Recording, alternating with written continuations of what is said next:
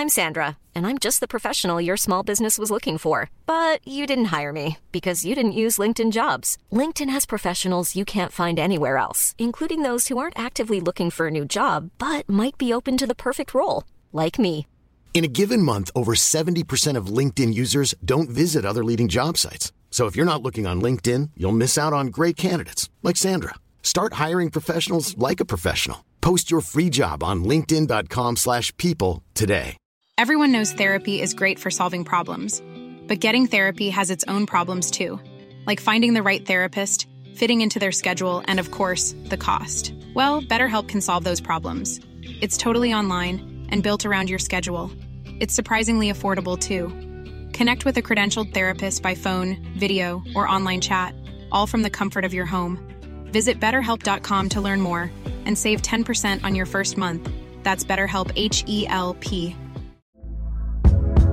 Hey there, it's Michelle Norris. I'm host of a podcast called Your Mama's Kitchen. When I travel, I'm usually looking for a way to find a taste of home when I'm not at home. And one of the things I love to do when I am at home is entertain. And Airbnb allows me to do that. When I was in California recently, I rented a house that had a great kitchen. And when we were sitting around the table, we're all thinking, we're in someone else's house. Someone could be in all of our homes as well. If you have a home, but you're not always at home, you have an Airbnb. Your home might be worth more than you think. Find out how much at airbnb.com/slash host.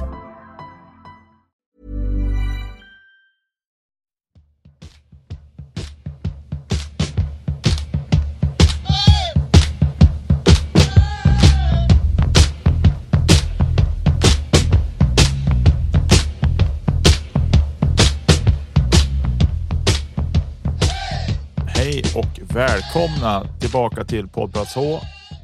Avsnitt 34 i den här podden om hockey och IF Björklöven. Primärt kanske vi ska säga. Hur är läget med dig Josef?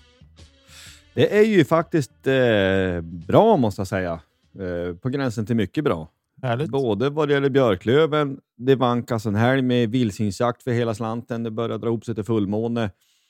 Och få också en kompis ifrån eh, norröver ifrån som ska hit eh, och pröva sig på det här. Ja, det, det, det känns väldigt bra. Eh, är det bra själv med du då?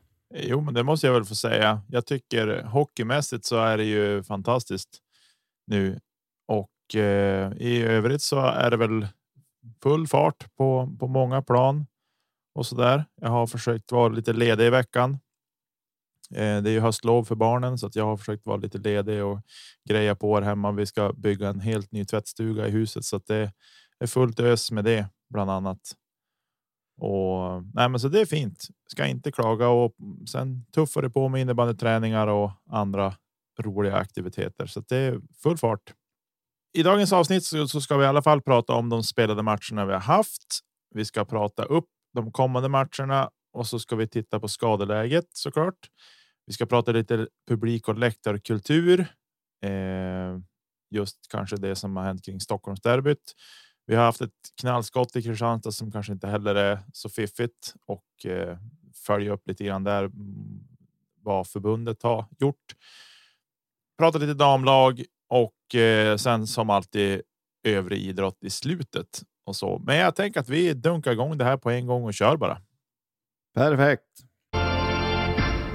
Ja, vi har spelat tre matcher. Vi började i fredags med eh, Mora borta. Jag får dit. Jag, har lite, jag är lite svag för att fara till Mora.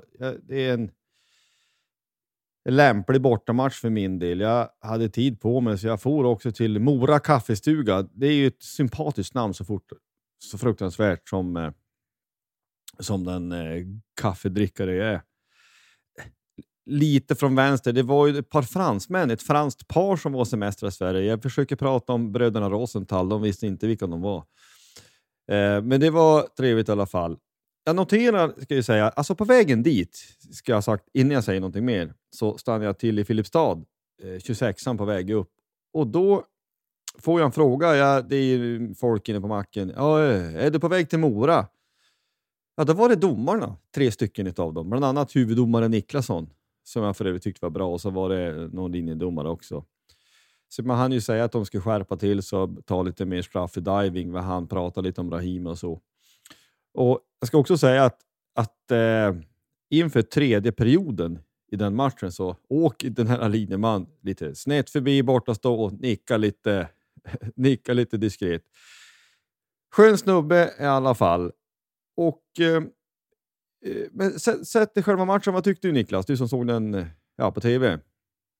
Nej, men jag tycker att det var. Jag var. Jag ska ärligt säga, jag var lite tveksam inför den. Eh, så där jag tänkte att ja, men. Eh, Mora är ju ett lag som ja, vi, vi, har vunnit mot dem, vi har förlorat mot dem och liksom man vet aldrig riktigt var de har. Och de har ju en ganska väl utpekad första lina också. Eh, och de brukar alltid kunna sätta upp ett bra powerplay så. Men jag tycker att vi gör ju en, en, eh, en bra bortamatch rakt igenom och eh, tyckte att det var. Eh, det vart en, en, eh, en trevlig tillställning på något sätt för egen del. Så det tyckte att vi gjorde en gedigen insats, en bra laginsats. Ja, det tycker jag också. Eh, det var en bra, för att inte säga en riktigt bra bortamatch. Vi var noga med att lägga puck djupt, alltså inte bara ta röd och lägga djupt och åka byta, utan försöka ha pucken framför oss hela tiden.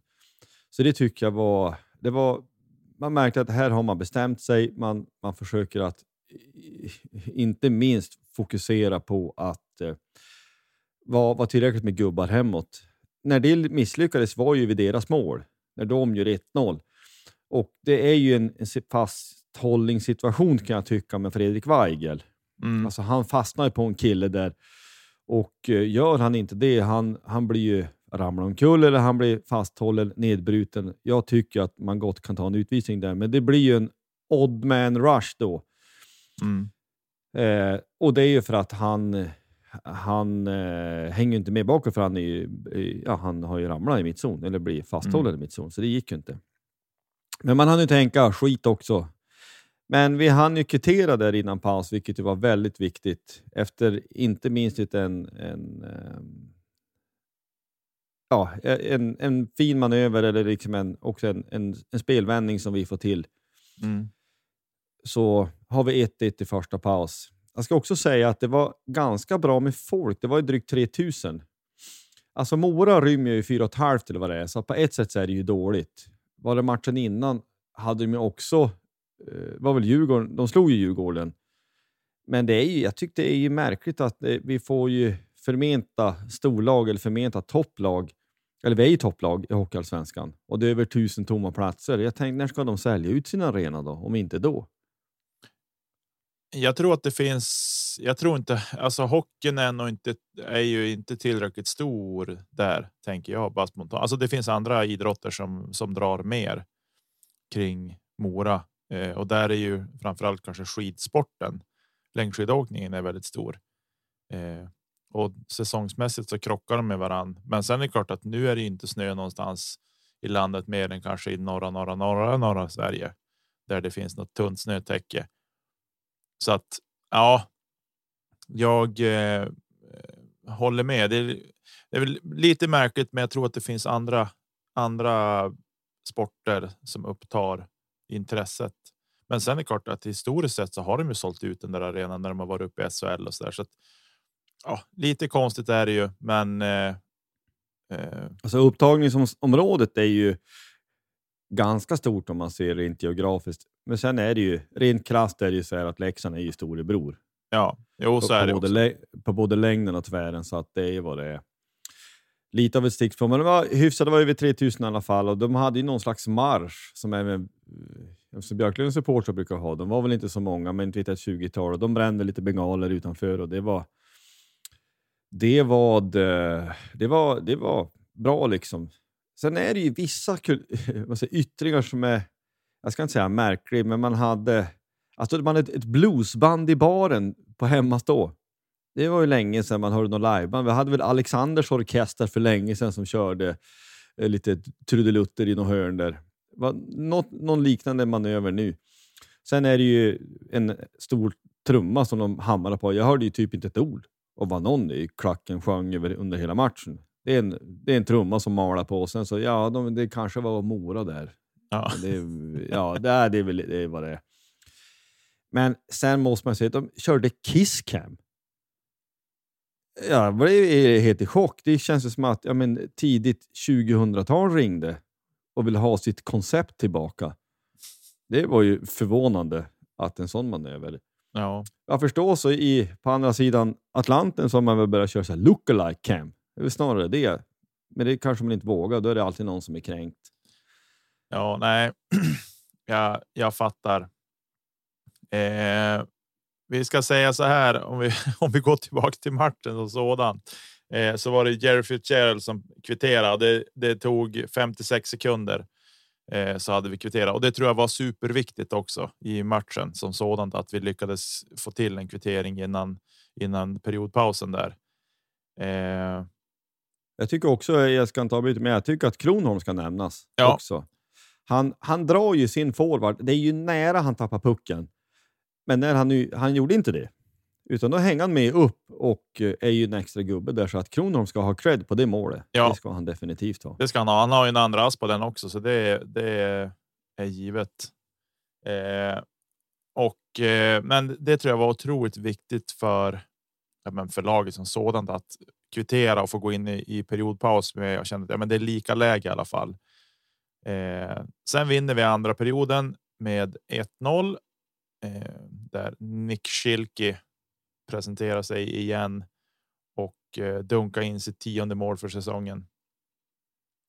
Eh, och eh, Ja. Styrning. en styrning var det. Ett bra hockeymål. Ja, rakt igenom ett bra hockeymål. Nörstebö sköt och eh, Schilke lyckas styra in den framför mål och det är inte så mycket för målvakten att göra det heller. Eh, och sen hade vi en till utvisning i andra perioden. Det är Nick Schilke som åker ut för en interference så den var ganska solklar vill jag minnas. Det var liksom inget. Ingen konstig. Utvisning så.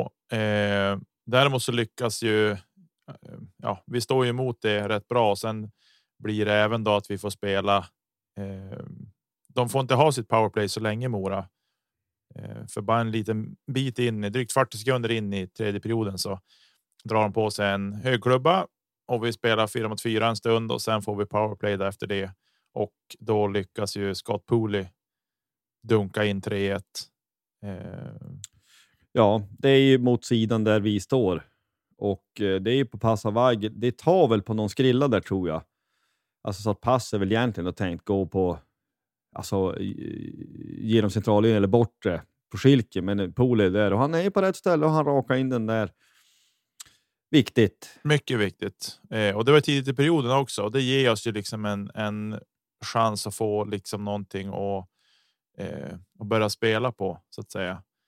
Eh, men sen så får vi tre raka utvisningar emot oss eh, och där är. Jag tror att vi toppar utvisningsligan faktiskt i hela serien eh, och det är någonting som vi måste börja jobba bort. Tänker jag. Ja. ja, alltså känslan på plats var ju inte att det var felaktiga utvisningar. De kanske, eh, man tycker väl alltid att någon fall lite billigt och det är lite, när vi får tre mot fem så är det någon hakning där va. Mm. Eh, och den är, ja, han faller lite billigt. Ja, men du kanske ska försöka låta bli att ha klubban där för mycket. Alltså det ska inte finnas ens en möjlighet att kunna ta den. Nej. Lite. Eh, Och sen är det också, jag tycker Mora, de, de ökar i farten. Alltså de, de går ju för det. De ligger under med 3-1. 1-3 och måste ju försöka. Och Vi, vi går, mm, Mora är bra och de, de, de chansar lite grann att få ett på powerplay med sig. Men då är ju kung Rahimi städar väl nästan av det där själv, kändes det som. Ja, eh, exakt. De tar en timeout där efter att eh, efter att de har haft eh, powerplay i lite drygt en och en halv minut så tar de en timeout och det. Jag vill minnas att de inte fick riktigt ordning i sitt powerplay där heller, eh, men de tar en timeout och så sen eller det är i samband med att eh, timeouten som Postler precis åkt ut för tripping eh, och det är där 5 och 3 läget uppstår då. Eh, men vi städar ju av det där, lyckas ju lösa det. Och eh, Sen eh, plockar de ut keepern och Wiklund kan raka in sitt tredje mål för säsongen med drygt två minuter kvar att spela.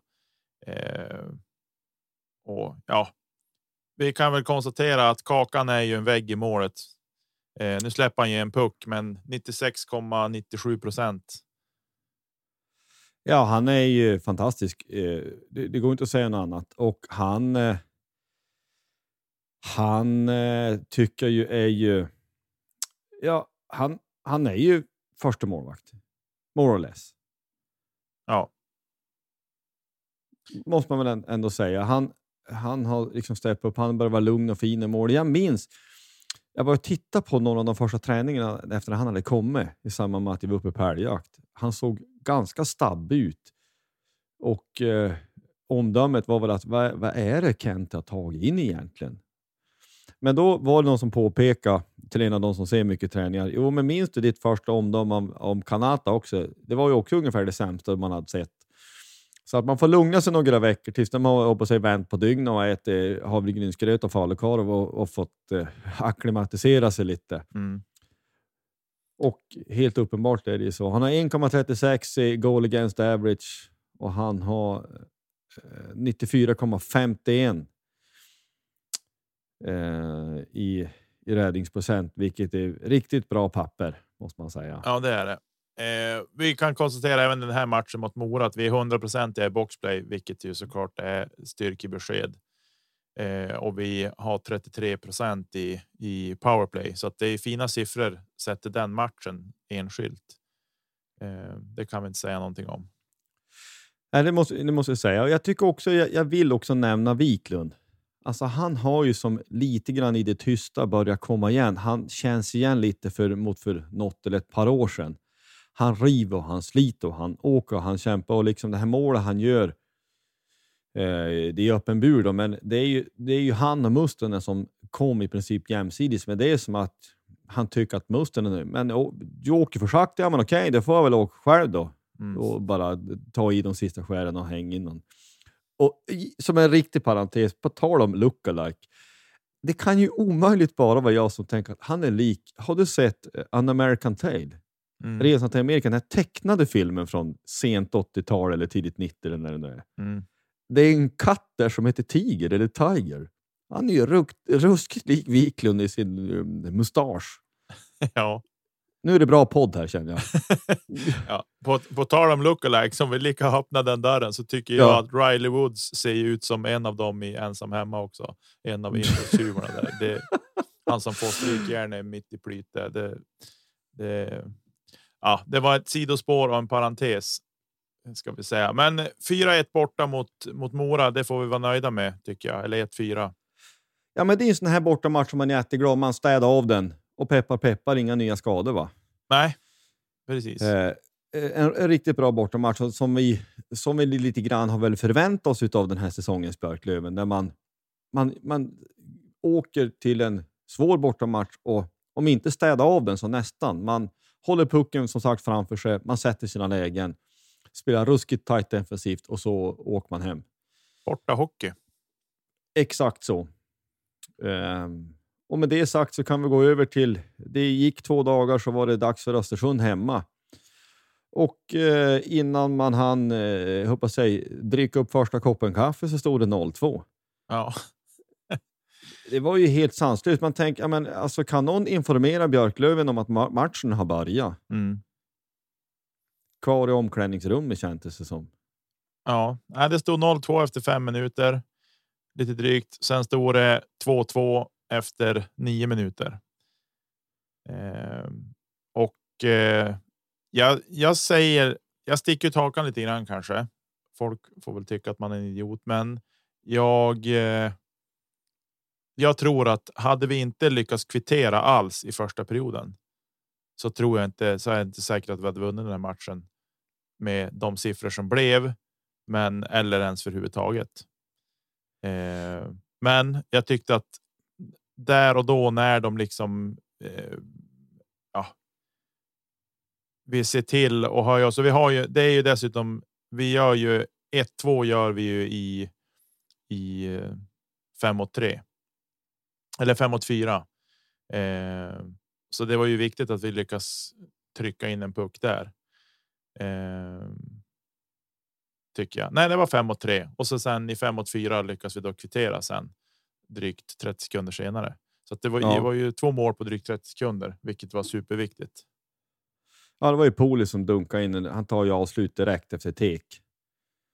Ja. Eh, och så eh, kvitteringsrätt. Ja, men jag, jag håller med dig i att eh, alltså få, det, det, har man ju märkt ibland när vi själva tar Djurgårdsmatchen som ett exempel, när vi inte lyckas hålla ledning in i periodpaus.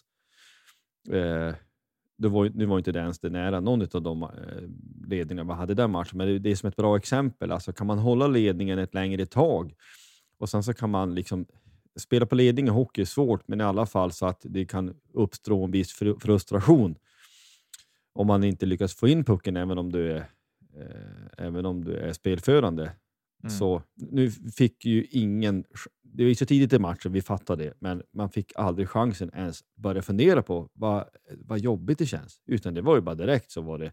Och sen när det var kvittering, då tvivlade man ju inte en sekund på att det där skulle ordna till sig. Nej, verkligen. Verkligen. Eh, och sen börjar ju andra perioden egentligen på bästa sätt där vi lyckas göra mål direkt efter 54 sekunder genom Jakob Andersson som gör sitt andra mål för säsongen. Eh, och eh, ja, drömstart. Den gamla klyschan får vi väl ja. säga. Eh, men efter det så var det liksom vi trumma på där. Eh, och lyckas göra både 4-2 och 5-2 och sett till det så eh, ska vi säga det att vi gör inga fler mål i den här matchen i powerplay, utan alla är fem mot fem och det tycker jag i sig också är en styrka. Motstånd. Eh, motståndet i den här matchen Östersund är ju är ju inte det bästa vi har mött den här säsongen såklart, men jag tycker att det är en styrka ändå att vi kan skapa tillräckligt mycket för att göra eh, mål i. I fem mot fem spelet. Ja, jag tycker det känns som att vi har ju blivit mer effektiv. Eh, det har ju varit vissa matcher där det känns, har känts så förgjort svårt att göra mål. Alltså vi kan ha stora spelövertag och skjuta mycket, framförallt i början på säsongen. det känns som att vi sköt 38-40 skott per match och fick en in eller två max. Och då, är det ju jobbigt. Nu, nu har vi effektiviteten och det har ju såklart att göra med att vi har ruskig spets. Mm. I, ja, men, helt uppenbart, givetvis har vi ju Schilke då som leder skytteligan. Han, eh, han har gjort liksom, han har spelat 15 matcher, 13 mål, nästan ett mål per match. Det är unheard av känns det som i, i närhistorien när man tänker Björklöven. Så det är ju jätteroligt att det har gått eh, så otroligt bra. Och jag minns att vi sa det, minns du det, när vi hade Niklas Kramer med oss? Så, så pratade vi, minns jag, när det var ju när både Fortier och Pool hade kommit, men Schilke inte hade kommit. Jag minns att vi sa att vi, ja, men det är kanske en smygare det där. Alltså, vi, vi har två amerikaner som vi imponerade av, men han den här tredje som kom, han kanske är bäst av dem alltihop. All, allihop. Det är de bra kanske på lite olika saker, men vi noterar att vi hade lite rätt i det, att det var lite smygare när vi inte hade sett honom riktigt. Eller när han just, just hade kommit och de andra hade spelat längre. Um, ja, men vilken avslutare. Och att, i, vi, vi, kan ju kanske knyta ihop Östersundsmatchen så. Vi, gör en, vi städar av det där. En helt okej okay hemmamatch. Och går man in på Tingsrydsmatchen då som var igår när vi spelade in det här, så när Schilke, de kommer två mot en, Pole och Schilke, Pole lägger en perfekt passning över, när han är fri, så man, man får ju knappt puls. Man vet att han kommer att sätta den. På något sätt. Jag vet inte om du tänkte så? Jag tänkte det är ju, det är ju orättvist att Schilke kom fri av alla människor. Han satt han ju. Ja, och så blev det ju. Så kändes det i alla fall. Ja. Eh, nej, men så är det. Och han, det jag tycker är, jag tycker att han har ju, alltså om vi tittar nu, nu är ju Schilke är ju hittills av det vi har sett i alla fall av våra importer, den som har presterat absolut bäst, men även på kortast tid. Jag tycker ändå både Polo och Fortier har ju varit här så pass länge så att de har ju haft längre tid här. Men som sagt, de besitter ju olika. Eh, vad ska vi säga? spetskompetenser någonstans. Booley har ett ruskigt skott, men han är även liksom. Han är snabb på rören. Kanske inte superteknisk, men men så han är en uppgraderad list kan vi säga med skridskoåkningen. Eh, där Schilke är ju både en passare och en målskytt av rang. Eh, och eh, rätt bra fart på rören också. Och sen har vi då Fortier som har sin absolut största styrka i skridskoåkningen. Men jag tycker att det mål som han gör eh, mot Östersund hemma när han bryter en passning i mittzon, trampa igenom hela zonen och liksom stänka upp den. Eh, det, ja, det, är ett fantastiskt, det är ett fantastiskt hockeymål. Ja, det, det är för ruskigt snyggt alltså. Eh, och där visar han ju styrka på sin skridskoåkning. Det är kanske inte snabbast i ligan, men en av de snabbaste ligan är han tveklöst. Ja, det måste han ju vara. Alltså, det tycker man märker också. Han spelar ju ganska mycket boxplay. Att han är ju lite grann av ett hot. Det är en fråga om timing såklart när man bryter pucken, men alltså en mot en så är det ju i princip ta vilken back som helst i hela Hockeyallsvenskan. Man är ju inte rädd att han ska bli i kapphunden eller att han inte ska ha möjlighet i alla fall att lite grann åka från precis allihop. Så han är väldigt snabb och han är ju också ganska rivig. Det, har, det visste man kanske, men han, han är ju liksom han är, han, han är duktig defensivt. Jag tyckte. Ja, det är han. Det tycker, jag tycker han är lite så här. nu är Possler i Possler och är ju i en nivå för sig, men jag tycker att han är lite som Possler fast han är lite snabbare på rören. Mm. Egentligen och lite så här, inte feg att kliva in och vara obekväm heller liksom. Eh, men sett i matchen igår så tycker jag ju alltså Possler är ju helt ruggig eh, och på något sätt. Han lyckas alltid gräva fram pucken, få med sig den en sån här spel. Ja, man fattar ju om motståndarna tappar det mot en sån spelare som Possler. Eh, för han, han var helt outstanding igår och andra perioden som han gör är ju. Jag tycker alltså vi dödar ju matchen lite grann i andra perioden. Eh, men det är ju. Jag tycker att Possler gör nog kanske sin en av sina bästa insatser den här säsongen i just i andra perioden. I alla fall hans andra period igår en av de bästa han har gjort den här säsongen. Ja, jag, jag, jag håller bara med. Det, så är det verkligen. Och man tänker väl kanske också att en, precis som du säger, en sån som man skulle ja, men liksom tänka, men sluta åk! Sluta, kan du ge det? Åk och byt, vad som helst. Kan du ge det någon gång? Mm. Alltså han är som en igel mm. och vägrar släppa. Nej, men det, det är fan, jag är jätteglad att han är i vårt lag. Och sen så är det väl klart att vore han ännu mer vill säga, effektiv och, och var en bättre avslutare, men då spelar han ju inte i allsvenskan. Nej, nej, så är det ju. Så är det ju. Eh, sen fick vi även se Fredrik Weigel visa lite känslor igår på matchen eh, när han missade. Jag tyckte inte att den var Alltså visst att det var en, en, en riktigt bra målchans, men jag vet inte om den var så klar som jag upplevde den inte så klar i alla fall som han tydligen gjorde, eh, Eh, vilket han såklart gör då han är, är på isen. Men, men eh, där det pratar vi lite grann om. Vi skrev lite grann om det att skjut direkt där, då sitter den där. Ja, alltså jag, jag tror ju att det vad man än skulle kunna tänka över det. Jag tror att det har satt sig lite i huvudet. Alltså, han har ju bränt en del. Han var ju också frustrerad. Han hade ju något läge. Eh, mot Mora också där han skar in. Alltså inte, inga så här fem plus mål chanser. Chansen igår var bättre. Men man ser ju på kroppsspråket att han är frustrerad att det fortfarande är en målnolla. Mm. Eh, vi, vi, andra kan ju tycka att det är lite, nästan lite roligt, är väl fel att säga, men han har gjort 12 assist på 15 matcher. Ja, men du vet, gör jag en assist nästan per match, då är vi ju nöjda ändå. Mm. Men eh, man förstår att det är frustrerande. Jag, jag tror också att den dagen han hänger sitt första, då kan han hänga liksom två till samma match. Mm. Alltså det är lite proppen ur. Precis. Men jag, jag, jag tycker, eh, som, precis som du säger, att, att han inte skjuter direkt, det tror jag också är att han i alla fall omedvetet tänkt till någon tiondel för länge. Mm. Den där, det är ju en sidledsförflyttning. Fös den där på mål bara, nästan, så går han ju in. Ja. Ja, jag skulle säga att han sätter den där tio gånger av tio på träning. Ja. Så tänker Förmodligen. jag. Förmodligen.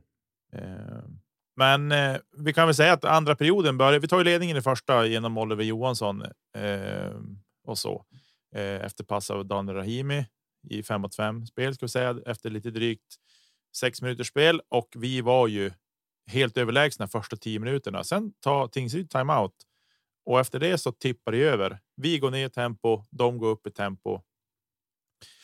Ja, men jag noterar ju också att de tar ju timeout med eh, 0, alltså efter 9.47. Alltså det är 13 sekunder kvar till powerbreaket. Mm.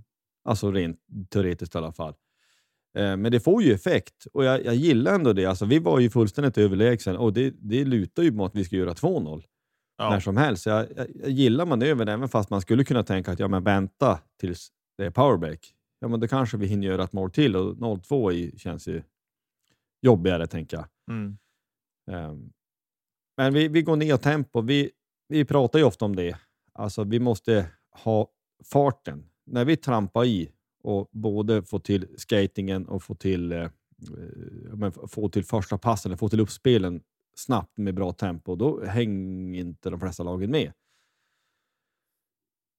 Nej, Tycker jag, utan vi måste ha tempo. Ehm, så är det. så att vi ska väl vara glad på ett sätt då att det stod bara 0-1 efter första, för de skapar ju en del i slutet där. Men vi, vi går in i periodpaus med ledning. De kommer ut och kvitterar direkt. Med något Mm. här flippermål som är konstigt. Ja, de, han skjuter in den från eh, lite från sidan där eller från backposition och jag tror att det är Jonas som styr upp den. Eller om det är någon annan som styr upp den i bröstkorgen på spelaren själv som då stöter in den i mål. Eh, och det är ju ett godkänt hockeymål. Det är ingenting att säga någonting om. Eh, men det var lite typiskt också. känner mig, jaha, hur, hur blir det här nu då? Eh, men vi förväntade lite drygt fem minuter så så gjorde Possler. 1-2 eh, och kände ja, men skönt. Men sen efter det så var det riktigt proppen ur. Eh, får lite drygt. Ja, det tar drygt fyra minuter. Eller fyra och en halv minut så har vi gjort fyra mål. Ja ja men det var verkligen eh, ketchupflaskan i topp som eh, Abris skulle ha sagt. Ja, men då är ju du bland annat det här målet som vi nämnde förut, två mot en, när, när Scott Pooley passar över en backhand. Mm. Eh, jag, jag vill också bara säga som en, eh, också deras 1 mål, alltså det är, det är ett slumpmål, men det är också lite klent defensivt tycker jag. Vi har ju gubbar hem, men han får stå lite ensam. Vi stöter lite för hårt på puckhållare tycker jag. Eh, lite så. Eh, men eh, det är detaljer. I och med att vi också vinner matchen är det inte mycket att gnälla på, men det, det, är en detalj som man kan tänka på. Men jag håller med dig, det är ju fantastiskt när vi... Det är det här när, ibland kan man tycka att effektiviteten lyser med sin frånvaro. Nu löste den med sin närvaro. Mm. Precis allt går in. Men jag tycker inte att vi kan säga att det är bara tur, utan det är bra avslut. Det är att vi sätter lägena vi skapar, helt enkelt.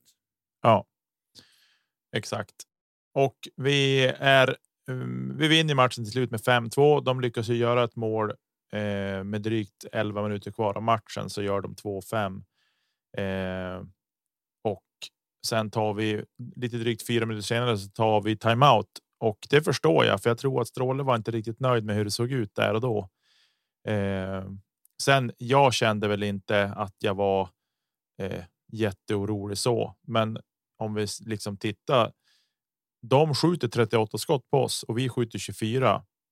Eh, vi är otroligt effektiva. Liksom nästan 21 procent i skotteffektivitet. Men. Vi är ju.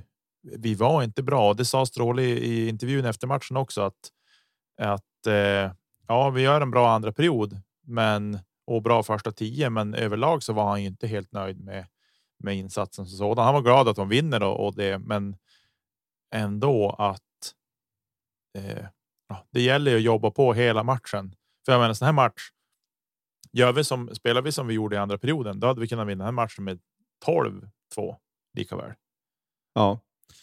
ja, men så är det. Och jag, man, man gillar ju Stråle just för det att man, man låter sig inte...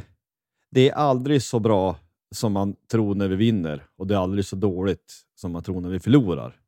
Man Mm. kan tycka att vissa matcher som vi förlorar är man ju så enormt frustrerad och man tycker att ja, Stråle säger att vi gör ändå en ganska bra match. Man tycker att men, såg vi samma match ens en gång? Mm. Men jag gillar också det här, det, det är lätt att tänka att ja, men Tingsryd borta, det är inte en, en helt enkel bortamatch. Åh, vi vinner med ganska klara siffror. Jo, men det är mycket om och men. Vi, har, vi, vi gör perioder i matchen som sagt som är väldigt bra, men det finns mycket att jobba på också. Sen är det väl, tänker jag också, det står 5-1 inför sista, man, det, det kan väl smyga sig in att man ska spela av det. Och eh, Det gör vi ju till vissa delar, men det, det betyder ju inte att vi, vi ska tillåta oss att bli minsta lilla nonchalanta, om vi nu blev det. Utan vi måste spela ordentligt hela matchen. Ja, Håll med, 100 procent. så är det. Men eh, 100 procent i boxplay och 33 procent i powerplay och det får vi vara supernöjda med tycker jag. Det är ju är ju fina siffror att bygga vidare på. Jona har nästan 95 procent i mål. Eh, han får släppa två puckar då.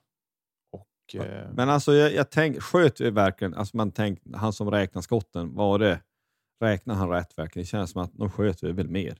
Jag, jag ska inte säga, men eh, man har väl varit med för att skottstatistiken är, ja, det får man ta ibland med en liten nypa salt. Ja, nej, så är det ju. Men det är den, den statistik som som vi har eh, från matchen och det är att vi har. Det är 24 skott som vi har skjutit eh, den här kvällen i Dackehallen.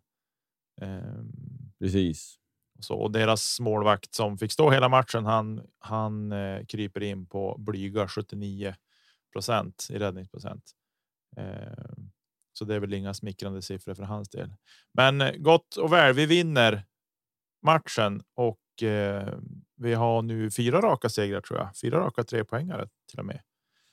Eh, Ja, nu, nu, det, det var väl lite grann det här man hade förväntat sig faktiskt lite innan säsongen, att vi ska komma in i det här mer maskinella, att vi, ja, vi, vi åker omkring och vinner borta matcher som att det vore ingenting. Och vi som har följt Löven ett tag, eller den som har följt Löven ett tag vet att ja, men en borta tripp, vi eh, säger Västervik Tingsryd, eh, way back, ja, men det var ju noll poäng. Allt annat var ju bonus. Och så är det inte längre, utan nu förväntar man sig att vi ska ta poäng mer eller mindre varenda match. Eh, och det känns roligt när det blir så. Och också när man kan inte säga att det är tur, utan vi är ett bättre, för kvällen bättre hockeylag än vad Tingsryd är. Och därför vinner vi med, eh, med tre baljer. Så det är ingenting att säga om, utan det var, det var, det var färska pinnar in och vi ska fortsätta med att prata upp lite kommande matcher. Jajamän.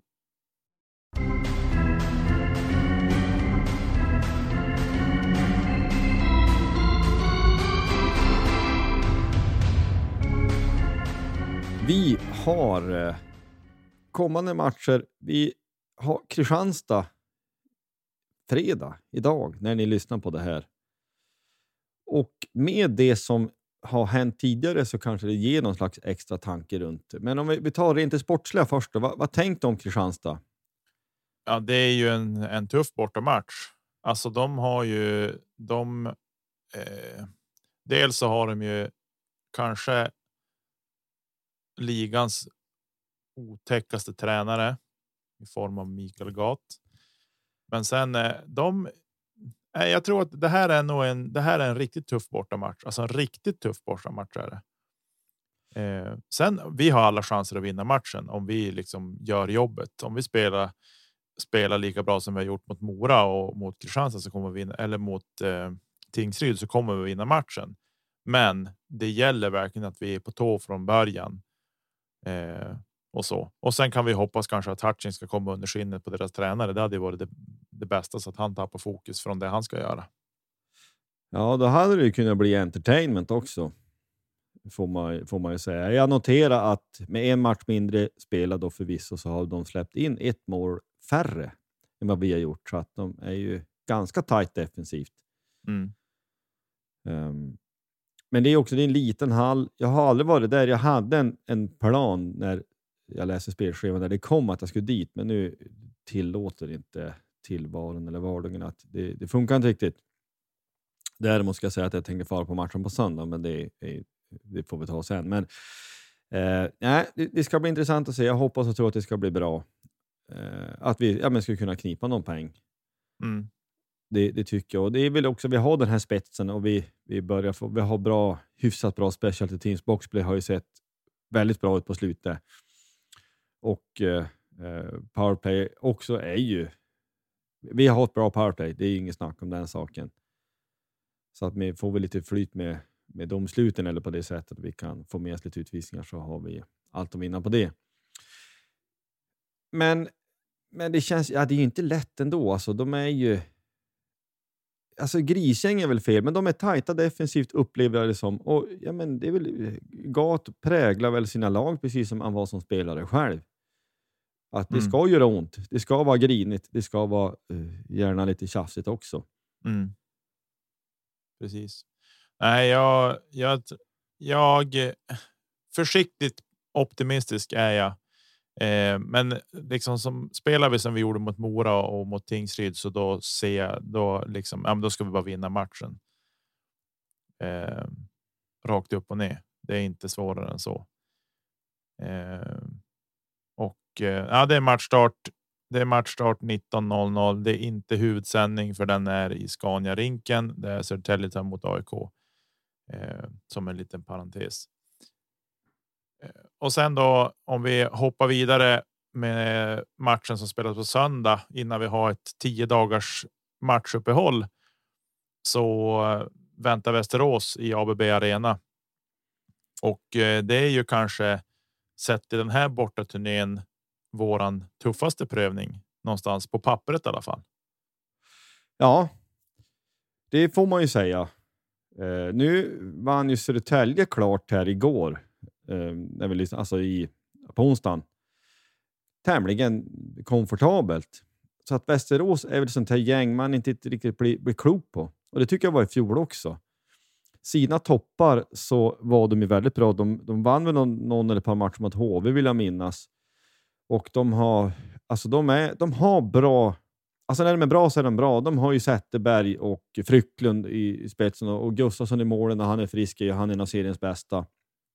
Men det är som att man, man vet inte, vad, vad är det för Västerås man möter? Är det deras bästa eh, så, så är de riktigt bra. Men de har inte, alltså deras lägsta nivå är för låg för att bli den här ja, riktiga maskinen eller vad man ska säga för att eh, man ska tycka att ja, men när man än möter dem så är det otäckt. Mm. Exakt. Nej, så det blir ju. Det blir en intressant match på söndag, eh, men det vore ju helt magiskt om vi kan komma hem och ha tagit nio poäng eh, på den här borta turnén nu. Ehm. Eller ja, det blir ju till och med fler matcher. Nu tror jag vi var väl hem efter Mora matchen. Eh, ja, vi mötte Östersund hemma innan Ja. vi åkte bort, så att nu har vi tre bort, borta matcher. Då. Så att kan vi komma hem med nio poäng så är det helt fantastiskt. Ja, det vore ju overkligt nästan. Det vore, det vore helt grymt och då har vi ju momentum in i, i det vi får väl anta lite, lite tyngre träning några dagar. Mm. Att då får man köra ordentligt och så får de som har, är lite skrövlig eh, få rehabba sig och kanske pigna till så att de kan komma tillbaks. Precis.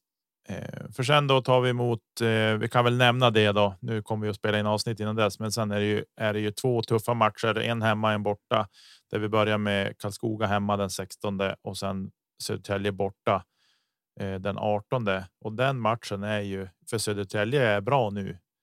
De? har varit riktigt tunga på slutet. De slog Djurgården. Eh, de slog Västerås som du nämnde. De har varit riktigt, riktigt bra på slutet så det, vi får se vad det här uppehållet gör för dem också. Lite Ja, grann. precis. precis. Alltså, sånt är intressant. Man vill ju tro att de allra flesta lagen tränar ju hårt. Och Det beror på hur man svarar på det och allt det här. Och man, man kom in. Det går ju ganska snabbt. Alltså, spelar du inte tävlingsmatcher på några dagar, fort så tappar du lite tempo, du tappar lite timing. Alltså hur mycket du än försöker köra på träning så är det inte samma sak som att spela match. Så det har man ju tycker jag sett många gånger, att det tar någon period eller två första matchen efter ett uppehåll innan man så att säga kommer in, kommer in i gamet. Mm. Ja, men vi hoppas ju som sagt eh, avsluta Västerås. Det brukar ofta vara bra uppslutning på bortastå. Jag har tänkt dit. Det är ju gamla Rocklunda är ju en, en eh, liksom sminkad gris. Det är ju likadant som våran arena. Det är en gammal betongkoloss Mm. som man har försökt att få, få till lite. Jag brukar gilla, jag brukar gilla att fara dit och det är ju också på helgen så det är inte längre till Sockermatt. Det, det blir säkert bra. Eh, Men med det, med det sagt så kan vi ju nämna då, vi kan komma in på hur skadeläget ser ut. Vi möttes ju tyvärr utav det som vi hade fått indikationer utav tidigare, att Lindgrens skada är värre än befarat och Björklöven går då officiellt också då ut med att han, hans skada kräver en operation. Det är ju axeln som är trasig och då får vi ju anta att det är samma axel såklart som han pajade under slutspelet i våras. Och eh, Alternativet var ju att rehabba och försöka hanka sig igenom det här, men risken är ju att du rehabbar och försöker spela ändå och spela ja, eh, halvskadad. Att få du en smäll till, då kan ju karriären vara slut Mm. i absolut värsta fall och det finns ju, är det ju inte värt. Så att då... Men alltså vad känner vi för det här? Jag tänker att alltså, Lindgren var en bonus, så det är en sak. Alltså, han hade vi ju inte räknat med. Men när nu Lindgren kom in och vi tycker, eller jag tycker, jag tror att jag talar för dig också, han är en av seriens bästa backar, kanske våran bästa. Och när han försvinner så är det ett jättetapp. Mm. Jo, det är det. Och jag tänker så här någonstans så. Jag tänker det här backletandet. Pausades kanske lite grann när det var klart med att Lindgren skulle komma tillbaka. Men nu måste det tas upp igen. Eh, stenhårt och vi vet ju hur Kente jobbar. Han vill inte bara ta in en back för att ta in en back, utan han vill ju ta in rätt back så att det blir bra. Eh, en som passar med deras spelsystem, men även liksom passa ihop med med eh, jag menar att det ska funka med gruppen och ja, alla de här grejerna. Det är mycket sånt som är viktigt och eh, det är, jag känner vi måste få in en back nu. En av vi har gott om backar så när alla är frisk och hel, eh, men som läget är just nu med när vi vet så här långt in i säsongen hur det har sett ut på backsidan så känner jag att nej, men vi måste ha in en back. Eh, sen vi kommer inte att hitta någon som kanske kan ersätta Lindgren, men vi måste in med en kropp till i laget eh, som är då i sådana fall en stabil back och så kanske vi får ja, men, skola om någon back som vi har redan som kanske får ta mer ett mer offensivt ansvar till exempel i sådana fall. För det tycker jag att vi har. Det materialet har vi inte på Lindgrens nivå, men vi har backar som har offensiva eh, skills eller vad ska jag säga för att kunna bidra mer där. Det som var tänkt att Lindgren skulle göra. Ja, vi vet ju också att Vaino, han är ju, ja, Vaino är Vaino. Eh, så hans vara eller inte vara är ju liksom eh, day to day, oavsett om han är officiellt skadad eller inte. Mer eller mindre. Och det innebär, precis som du säger, att vi har ju sju backar eh, om alla spelar och det är ju inga problem. Men det är två liksom rejälare görgel med tillhörande matchstraff så har vi inte ens tre backpar. Nej, Och så, så kan vi ju inte ha det. Och eh, jag tror ju också, eh, precis som du säger, att man kan inte bara värva för att värva. Jag tror inte heller att, som jag uppfattar nu den strategi som vi har haft senaste åren, vi lånar inte bara in hur som helst. Alltså det vill också finnas någon slags tanke där. Ja, men vi lånade in Kim Johansson i fjol. Ja, men det gjorde vi också i avsikt att kanske kunna värva honom. Och jag tror ju också, vilket vi gjorde, och då tänker jag att det kanske finns någon slags tanke igen. Att Mm. kortsiktigt någon match låna in någon eh, kan ju omöjligt vara särskilt svårt. Men man vill inte bränna lån hur som helst. Och som sagt, man ska ju ta in någon som är tillräckligt bra. Alltså Mm. spelare finns det väl alltid och har du mycket pengar finns det alltid spelare även bra. Men att värva någon bara för att värva någon kan vi ju inte göra. nej, nej, verkligen inte. Verkligen inte. Vi måste ta in någon. Vi måste ta in bra kvalitet om vi ska ta in det. Något annat går inte. Eh, sådär. Så att eh, ja, Vainio. Jag börjar känna någonstans här, när han är frisk och hel och är påslagen i match är han så sjukt snabla bra, men han börjar vara. Jag känner någonstans att nej, alltså här måste vi fundera på om om det om vi ska släppa honom för att jag tycker att det, det skapar en osäkerhet kring kring ja, men, kring laget totalt sett. Jaha, spela, inte spela och vad är det för skador han får? Eh, för menar, om du är borta så pass länge som du blir borta, du tränar inte ordentligt. Liksom, men eh, det måste ju vara liksom rejäla muskelbristningar eller alltså. Eller någon fraktur eller någonting som gör att han är borta så pass länge.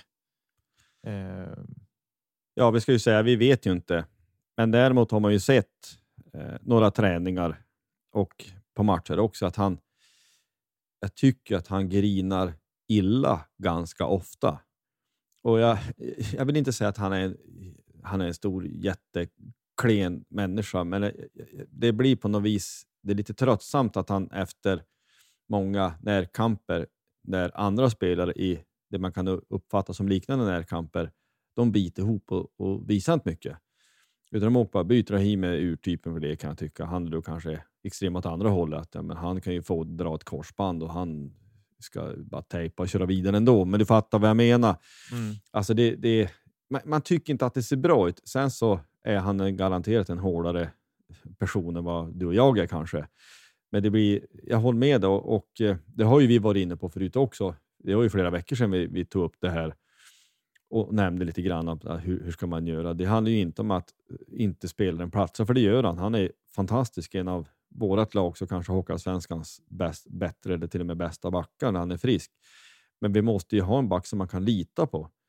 Att han spelar eh, helst match in och match ut och inte missar så mycket. Skador kan alla råka ut för, men när det blir ett sånt här mönster där ja, men är det en tre, fyra matcher, ja, men då är han borta en eller två. Alltså, spelar han hälften av matcherna får man vara nöjd. Mm. Det, det blir, blir så svårt hur bra han än är. Alltså, han var jättebra, men spelaren inte spelar ju inte någon roll. Nej, och sen är det också lite så här om vi om vi säger att han, ja, han är frisk in i slutspelet. Ja, men hur länge är han med då? Ja, exakt så. Eh, och det är inte då vi vill ha oklarheter och sen saker händer ju såklart. Det fattar vi ju, men men det är ju någonstans så får det ju bli någon sorts gräns för. Ja, men ja, vad var det den här gången? Ett blåmärke. Jag kan ta på mig byxorna. Alltså, ja, förstå mig rätt. Jag tycker att det är frustrerande när vi inte får någon sorts kontinuitet kring han. Han spelar tre, fyra matcher borta fem, spelar tre, fyra matcher borta fem. Eh, det är det mönster vi har sett. Men det håller inte tycker jag. Inte Nej. om vi ska satsa för att gå upp. Nej, men frustrationen ligger också i att när han är på isen så ser vi hur bra han är. Men det är frustrerande att en sån spelare som är så duktig inte spelar mer än man gör. Det är väl det som är en av de stora poängerna. Ja. Nej, vi ska ju också nämna att Bengtsson är fortsatt borta. Eh, mm. Man har väl hört någon indikation vad det kan vara, men jag, jag, klubben har väl inte sagt någonting. Nej. Vad jag vet, och inte hur länge heller vad jag då har hört. Nej, ingenting. Och jag vet inte heller vad som, vad som hände där. Vad, när han utgick och vad, det, vad som hade hänt. Nej, det, det går säkert att backa tillbaka och kolla och det får väl också människor rätta oss vi som har, eh, hade, har koll på det.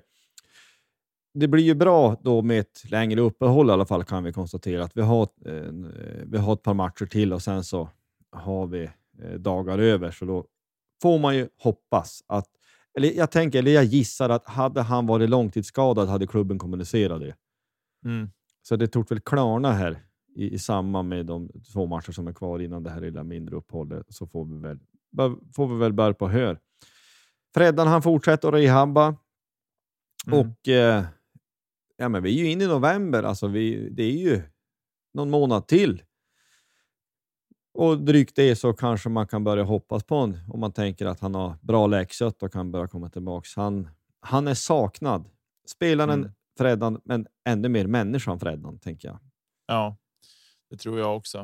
Eh, och det blir ju ett test för gruppen där att när han väl kommer tillbaks också. Att nu har de liksom under hösten de spelat med Rahimi som kapten. Det är klart att Freddan är med kring träningar och och sådana saker, men men ändå att Rahimi är kapten. Nu kommer Freddan tillbaks. Att alla liksom ändå kuggar i. Det tror jag de kommer göra och, och fortsätter göra jobbet på, på det sätt de har gjort hittills också. Men det blir ändå på något sätt en, en omkastning där. Men nu är Freddan tillbaka och ska in i laget och hela den biten. Men såklart, han är saknad. Det håller jag med dig om och eh, det ska bli kul att se när han kommer tillbaks hur han har skött den övriga träningen i underkroppen och, och sådana saker. Ja, precis. Och vi ska ju nämna Olofsson också. Det är likadant där. Vi saknar ju honom. Jag tycker jag saknar, mm. man, saknar honom enormt. Ja. Eh, han eh, är väl vår bästa tekare. Bara en sån detalj i spel är ju viktigt att, att vinna puck. Man visste ju i fjol, när vi hade Gerard, ja men han, det, han vinner ju den där. Jo, alltså kunna, kunna slänga in någon. Så han är också saknad. Eh, vi utgår ifrån att han puttrar på med järntrappan och vi får hoppas att, eh, att det där kommer att klarna bli bättre. Och det är exakt likadant där. Om han får någon vecka till eller två på sig så lär det ju förhoppningsvis ha klarna eh, det här de närmaste, ja, närmaste veckan eller två. Hur det Mm. där kommer att bli. Ja, glöm, glömmer någon. Det är så lätt. Det är så mycket. Jag tror inte det va? Nej, inte av någon som av dem vi har haft på på is i år så har vi inte glömt någon. Eh, det har vi inte. Sist innan vi hoppar in i mm, det övriga som har hänt eh, här senaste veckan så ta och lämna tillbaks Scott Poolys cykel bara. Rakt upp och ner. Eh, Du måste väl också säga att är det bara en själv som reagerar, vad är det för gammalt bockstyre han kör? Alltså bockstyre, 1988 ringde och vill ha sin cykel tillbaka och nu även Scott Pooley. Jag menar, jag hade ju bockstyre, men det, den fasen lämnar man ju efter man lämnar högstadiet någonstans. När man börjar köra moped. Sen dess har man väl inte suttit på en bockstyre. Ja, nej, det, det är en magisk cykel han har. Vi hoppas att det, jag hoppas definitivt inte att det är någon som lyssnar här som har stulit han. Skämmes i sådana fall. Ja. Eh, Nej, men det var ju lite... Ja, både trist att han blev stulen, men det är ju, att det var en bockstyrcykel var ju ändå lite roligt ändå. Det får Ja. man ändå säga. Ja. det. Lite grann som en parentes, men lämna tillbaka den, eh, din räka, du som har snott den, om det är så. Men vi går vidare. Det är ju så här att vi möter då Kristianstad ikväll när ni lyssnar på det här. Och det kan väl inte ha undgått någon att i matchen, hemmamatchen mot, eh, mot Tingsryd så small det knallskott. Och det har ju blivit ett efterspel runt detta. Men vad, vad var din upplevelse eller din eh, tanke runt att man bara snälla bangers, smälla bangers på, i ishallar nu för tiden? Nej, det är alltså bengaler inomhus och bangers idioter. Det är väl det jag har att säga om det. Jag tycker inte att det hör hemma. Alltså. Eh, arbetsskadad eller ej så. När jag jobbar mot byggbranschen så där. Äh, alltså en ventilationsanläggning i en ishall, den är inte gjord för att det ska smällas av en massa prylar som ger ifrån sig rök som bengaler gör.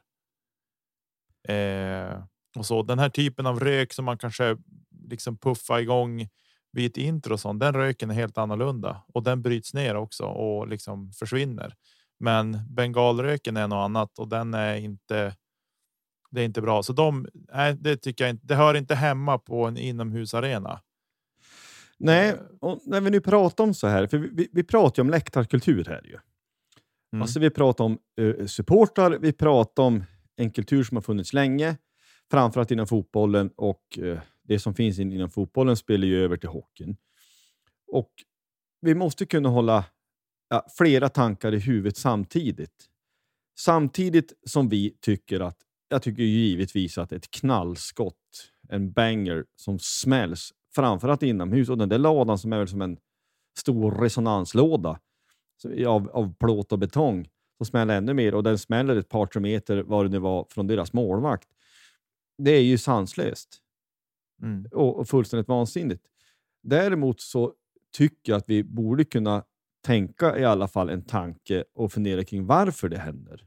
Alltså det är ju lätt att tänka ja men det är en enskild idiot som bara har liksom eh, eh pannbiff. Ja, men det, det kan man ju kanske inte säga. Utan man måste kunna hålla flera saker i huvudet, huvudet samtidigt. Och Sen så tycker jag ju också att vi bör ju i det här eh, tänka också resonera kring alltså Hockeyförbundet och tävlingsutskottet heter väl. Deras, eh, eller tävlingsnämnden, deras tanke och beslut. Alltså matchen avbröts ju givetvis. Man tömde arenan. Eh, I alla fall ståplats. Tömde man hela? Det gjorde man va? Ja, man tämjde ju hela hela arenan. Ja, hela arenan. Och det tog ju ett par timmar innan man hade kollrat med det där. Och så skulle man bums spela klart matchen. Eh, enligt förbundet försökte jag först kläcka ur sig att det var ingen som tvingades, utan det var också Tingsryds vilja. Tingsryd säger i sin tur i en tidningsintervju att det var så var det inte alls. Vi tvingades, att det var domare som kom in med hot om vite eller hot om bestraffning, att ni ska spela klart, för det är så vi gör i, inom Hockeyförbundet. Eh, och Lasse Granqvist hade en fantastiskt bra intervju med någon snubbe där. Nu borde vi väl såklart ha bättre research. Jag kommer inte ihåg vad han heter. Ni, ni får googla upp det där. Det är en jättebra intervju där han liksom sätter press på ansvarig eh, person på Hockeyförbundet. Och vi- vi har ju varit kritiska förut och jag tycker också kritiska med all rätta mot om man säger, svensk hockeys ledarskap i, i stort. Alltså inte ledare i klubbarna utan förbundets ledarskap. Som känns som ungefär som eh, pladdermakare mer eller mindre varenda en. Man säger massa politiskt korrekta floskler som man rapar ur sig till höger och vänster. Och Granqvist sätter han ju på plats. Eh, och jag tycker att det blottar ett problem som finns någonstans. Vi har varit inne på den också runt ja, men leaving the bench-regeln som någon idiot har kommit på. Eh, I alla fall att den ska implementeras som den gjorde och allt det här. Alltså det finns ett glapp mellan vad man tycker är sunt förnuft och rim och reson mot för vad som en faktor blev. För du kan väl ta det, för det här överklagades ju. Eh, jag menar, Glader, Vilhelmina Bördige, eller Vilhelmina Bekante Glader, börjar prata om mordförsök. Ja, det kanske man, eh, det, att det är en bomb som smäller och att det, nu är det liv och e- egendom som är i fara. Ja, det kanske inte är, det kanske är lite i överkant. Men Gat är ju dryg samtidigt och tycker att vad är det där att jaga upp sig på? Men alltså, ja, säg något. Ja, ja, dels så tycker jag alltså. Glader pratar ju direkt, det är ju liksom direkt efter matchen han pratar om det här och det är klart att han är irriterad över den uppkomna situationen. De låg under med 5-1 i matchen också ska ju tilläggas. Eh, och det är klart att när det då händer en sån här sak, det är klart att han pratar inte där liksom. Han har varit inne i matchen och i matchbubblan är irriterad över att det har sett ut som det har gjort under matchen och så sen händer det där det är klart att han pratar mycket i affekt också om vi ska lägga någon sorts försvar för han, det, är de saker han väljer att säga. Det är klart att det är inget med facit i hand. Det är inget mordförsök som pågår. Sen är det klart att det är inte kul för målvakten som står bredvid. Den där smäller av eh, och dessutom när han står med sin målvaktsmask på sig. Eh, så om, om man nu hade det, om inte han stod och drack vatten eller vad han gjorde, men Mm. att han hade den på sig. Så är det klart att in i den där masken också. Det vet jag själv när man har man har stått i mål på innebandy bara. Alltså få ett skott i masken i sig gör att det sjunger lite grann. Liksom. Men om du då tänker att du har på den där och så smäller det en banger bredvid dig. Det är klart att resonansen i den där hjälmen blir ju ganska häftig och dessutom den ljudvågen som går rakt in i örat. Så jag tycker ju att det som nu har hänt är ju. Ja, det är lite parodi det här, men. Jag är inne och läser nu liksom kring det här ärendet och Tingsryd har ju lämnat in en, en eh, tävlingsprotest i det här. Eh, och då har ju då Svenska ishockeyförbundet har ju då hämtat in yttranden ifrån tävlingschefen från Svenska ishockeyförbundet. De har pratat med Kristianstads klubbdirektör. De har pratat med Hockeyallsvenskans sportchef och domaransvarig samt domarna på matchen. Eh, och då är det så här. Det de skriver är tävlingsnämnden fastslår att matchen efter 5.24 i tredje perioden har avbrutits då en allvarlig ordningsstörning har skett. Ja, det vill säga bängen kastades Mm. in. På efterföljande matchmöte har Svenska ishockeyförbundets tävlingschef beslutat att matchen inte ska återupptas igen den aktuella kvällen. Just Efter det. genomgång av handlingarna i ärendet fattar tävlingsnämnden följande beslut. Det är intressant det här att. Tävlingschefen har sagt att matchen inte ska fortsätta. Vart någonstans har det brustit i kommunikationen att domarna går in till Tingsryd och säger att om ni inte spelar matchen så blir det repressalier. Ja, för de tar inte det beslutet själv, det är ju fullständigt givet. Utan de har ju pratat med någon. Ja, Vem så är någon? tänker jag också. Vem är någon? Ja, vem är den någon då? Eh, och det vet vi inte i i dagsläget. Det kanske kommer komma fram och grävas fram på något sätt, men vi vet inte det nu i alla fall när vi spelar in. Eh, beslutet då? Då står det så här. Av handlingarna i ärendet framgår att tävlingschefen utifrån en samlad bedömning av de omständigheter som förelegat vid tillfället beslutat att avbryta matchen vid 5.24 i tredje perioden vid ställningen 5-1. Att snedsläpp därefter skett och att visst spel försiggått efter att tävlingschefens beslut att avbryta matchen innebär inte att matchen har återupptagits i tävlingshänseende. Nej, Just det. Utan det var bara något annat. Som inte ja, det var ju med alltså. Det var ju det var, det var ju sjukt tramsigt. Och, Ja, det var ju parodi såklart. Ja, det var parodi. Eh, Och då står det vidare så här. Matchen har således avbrutits i förtid av skäl utanför lagens kontroll. Enligt tävlingsbestämmelse paragraf 5 och 11. Femte stycket är det tävlingsnämnden som fattar beslut om matchens avgörande om en påbörjad match i förbundsserierna har avbrutits av skäl utanför lagens kontroll. Vilket är mm, liksom någonstans det här har skett då, om vi nu tänker på den här individen som har kastat in den här bängen. Eh, I sådana fall kan tävlingsnämnden besluta antingen att resultatet vid den aktuella händelsen fastställs som slutresultatet, att matchen spelas om från början eller att matchen återupptas från den matchtid den, av, den bröts. Vid en sammantagen bedömning av de föreliggande omständigheterna i ärendet beslutar tävlingsnämnden att matchen Kristianstad IK Tingsryds AIF den 28 oktober som avbröts i förtid vid tiden 5.24 tredje perioden och ställningen 5 ska återupptas från den matchtid den bröts med oför, oförändrade laguppställningar. Datum och klockslag för matchens återupptagande ska bestämmas i samråd mellan inblandade parter. Eh, och i det här då, det bifogade beslutet gäller Tingsryds tävlingsprotest gällande säkerheten på arenan som ja, det drabbar kommer att drabba Kristianstad på något sätt får vi hoppas och anta. Eh, det kommer senare, men det är det här som har kommit nu just kring matchen. Men det är en sån snabla parodi. Alltså, hur kan det bli så här? Det är, det är ett haveri. Nej, men det, det är ju så. Och det, det, som är också frustrerande, det är ju att man anar att jag menar, den som är ansvarig för att matchen återupptogs, vilken den inte gjorde, men de var i alla fall kvar i hallen fast det inte räknades. Det namnet är väl, man hoppas att det kom fram, men framförallt att han får med någon slags ansvar. Men det vet vi i, liksom i det land som inte har något vettigt tjänstemannaansvar överhuvudtaget på någon nivå. Det, det kommer ju inte hända någonting. Tyvärr. Alltså han kommer få lite skit eh, om det nu kommer att komma fram, men mer kommer det inte bli. Men i ett normalt land så måste ju han ja, men ställas till svars på ett eller annat sätt. Och sen är mm. den här formuleringen att med, eh, ja, det ska vara samma lag. Jaha, men så drar någon målvakt ljumsken och så bästa centern, han bryter benet eller någonting och sen är det någon... Ja, det, som sagt, det är ju ett haveri. Jag, jag ser och noterar att nästa gång Kristianstad möter Tingsryd i Kristianstad är den 29 december, så att man får väl utgå från att det kanske blir då och då.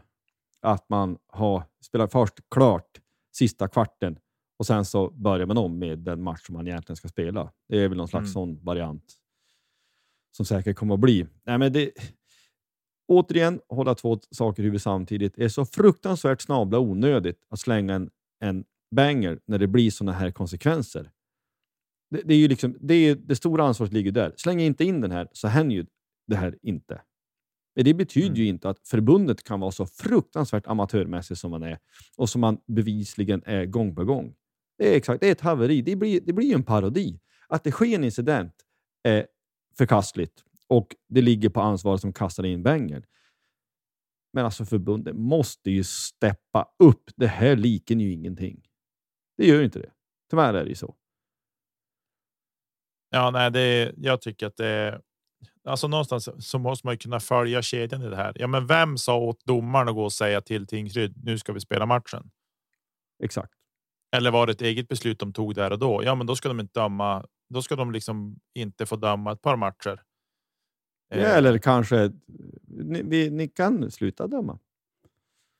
Ja. Inte, inte, riktigt kanske, för det, ja, det blev väl ur askan i elden. Det kom någon ännu värre. Men, men äh, det, det här måste skötas bättre. Vi, vi upp, uppmuntrar eller uppmanar till att leta reda på den här intervjun som Simon hade med, med Granqvist i spetsen, då, där han pratar med någon slags ansvarig. Och eh, Hockeyn är för viktig för att det ska tramsas bort när det är liksom allvarliga saker som har hänt. Så här ska det inte få gå till. Men eh, vi ska väl också säga så här, vi, vi kan väl knyta ihop det. Det är på ett sätt ett eget segment, men ändå inte. För när vi är inne på läktarkultur, eller vi är inne på vad supportrar gör och inte gör, så det var derby igår, där det var över 13 000 i Globen, eller Avicii Arena eh, där Djurgården och AIK möttes. Eh, AIK var hemmalag, Djurgården vann på overtime eh, med 5-4. Så långt om den matchen. Men eh, AIK hade ju meddelat strax efter det hade varit stökigt i ett derby i fotboll med, med så kallad bengaltennis på plats. Och eh, det man också kallar för rusningar, alltså där supportrar möter varandra. Det, man, har ju, man har ju avspänningar på fotboll, man har ju stora tygstycken, det har du kanske sett. Alltså man, det blir tårtbitar i hörnen som eh, liksom delas av med stora, eh, med stora tygstycken för att det ska liksom försvåra att man kommer åt varandra. Eh, det är ju inte hundraprocentigt, men det blir ju mycket bättre. Det, det sker mindre. Men det, det, alltså allt sånt gillar man ju inte, men man måste också, också kunna hålla flera saker i huvudet samtidigt. För, vi, eh, för att liksom avsluta Kristianstad, så är det ju inga hemligheter att det har varit liksom konflikter och internt tjafs bland Kristianstad, eh, Kristianstads supportrar. Har det med saken att göra? Ja, det vet vi inte, men jag gissar att, att sådana här saker uppkom ju inte i vakuum. Utan man måste se det i sin kontext. Även fast man inte försvarar det så måste man kunna se det på det sättet. Men jag tänkte i alla fall, när vi pratar om ett, Stockholmsderby i hockey som inte har skett på år och dagar, så eh, i ett försök att försöka förstå varifrån vi kommer och vart vi är på något sätt, så tänkte jag eh, vi, vi, vi tar ett segment runt det här med läktarkultur, eller i ett försök i alla fall. Alltså min första hockeymatch, det har jag sagt förut, det var ju SM-finalen, alltså när vi vann SM i mars 1987. Det är ju någonting som har gjort ett outplånligt intryck på mig. Alltså det har ju påverkat, om inte hela mitt liv, men väldigt mycket i alla fall utav mitt liv och idrottsintresse. Eh, den liksom upplevelsen, jag, menar, jag är ju uppvuxen i en by utanför Lycksele. Jag hade ju aldrig varit på en match ens en gång. Alltså det är den första hockeymatch jag går på överhuvudtaget. Jag hade inte gått på Lycksele SK ens en gång. Live. Eh, så det var ju helt otroligt. Och eh, en annan läktarupplevelse som är jättestor, som jag tror för alla som var där i, i Umeå, är 1998 då, när vi möter Södertälje och går upp i dåvarande elitserien. Eh, men en annan upplevelse jag var med om, som jag har nämnt lite grann, det var 1992 när jag såg ett Stockholmsderby i hockey. Och i och med att det är ju då Djurgården och AIK, eller ja, AIK och Djurgården som möttes, så tänker jag att vi, en liten, liten snabb recap, vad jag förstår, är lite grann av den svenska läktarsångens historia. Vet du vad man tror är den första läktarsången som sjöngs på svenska läktare? Då pratar vi all, inom all sport. Och när? Nej, ingen aning. Jag tror att man är historiskt överens om att det ska vara, man har till och med ett datum, det är 1970, den 27 i åttonde på då, Söderstadion, där man tog upp den gamla Steam-dängan som fortfarande används. Den här hej, hej, hej, goodbye eller tja-la-la-la, hej, hej, Björklöven. Den kör vi fortfarande och det tycker jag vi gör med all rätta. Den används ju på många läktare. Det sägs det vara så. Då. Eh, Tipsextra börjar ju sändas. Det minns väl du också säkert? Alltså, du har sett lite Tipsextra eller Tipslördag?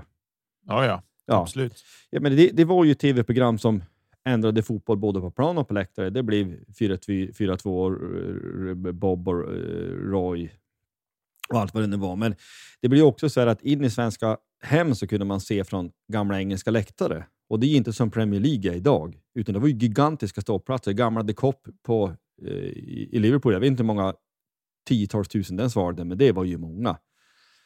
Eh, och eh, i förlängningen blev det då att eh, svenska läktare började ta efter och, och var ju väldigt engelskinspirerade i början.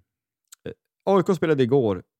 Den kanske mest beryktade supporterföreningen eller supportersammanslutningen Black Army bildades 1981 och man pratar om en resa inom hockeyn. Då. Brynäs borta 1977 som var stökig och då, eh, ja, man hade ju arrangerade bortaresor före det. Men jag tror vi behöver ha med oss att, att eh, punken sammanfaller med det här. Så att både attityd och liksom inställning är lite punkig utanför, rebellisk. Och det har vi kvar fortfarande än idag. AIK ska man ha klart för sig. Alltså, hockeyn driver ju AIKs, men kanske svenska läktare, långt in på 80-talet och in på 90. Alltså AIK är ju väldigt bra i hockey. De vinner SM-guld 82 mot oss. Den första SM-finalen som vi spelade, avgörande match i Göteborg 3-2. Så de vinner. De vinner också SM-final mot Djurgården 1984.